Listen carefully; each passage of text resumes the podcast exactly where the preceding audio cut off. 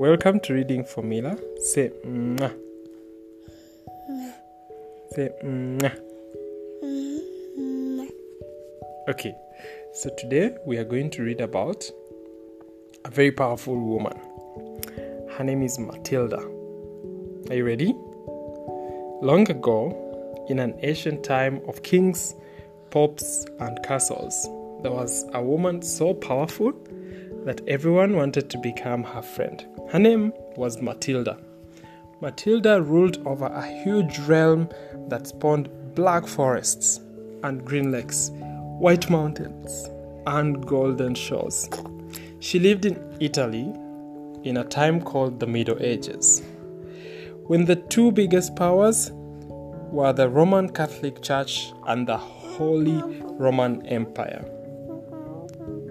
The head of the Holy Roman Empire was Henry IV, Matilda's cousin, and the head of the Catholic Church was Pope Gregor VII, Matilda's friend.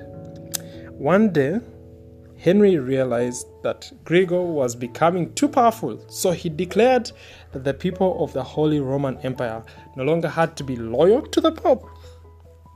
Gregor was furious and gathered a huge army to fight back.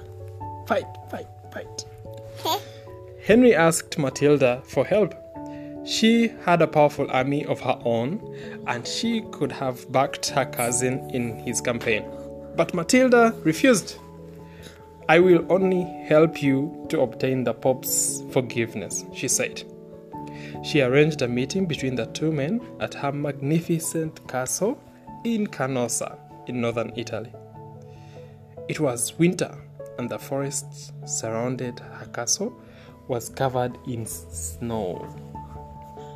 Henry spent three days and three nights kneeling barefoot in the snow to show repentance. When he was finally allowed to enter the castle, the Pope forgave him, but their truce did not last. The battle between the Holy Roman Empire and the Catholic Church had just begun, and Matilda had to lead many military expeditions against the Emperor's army to protect the Pope.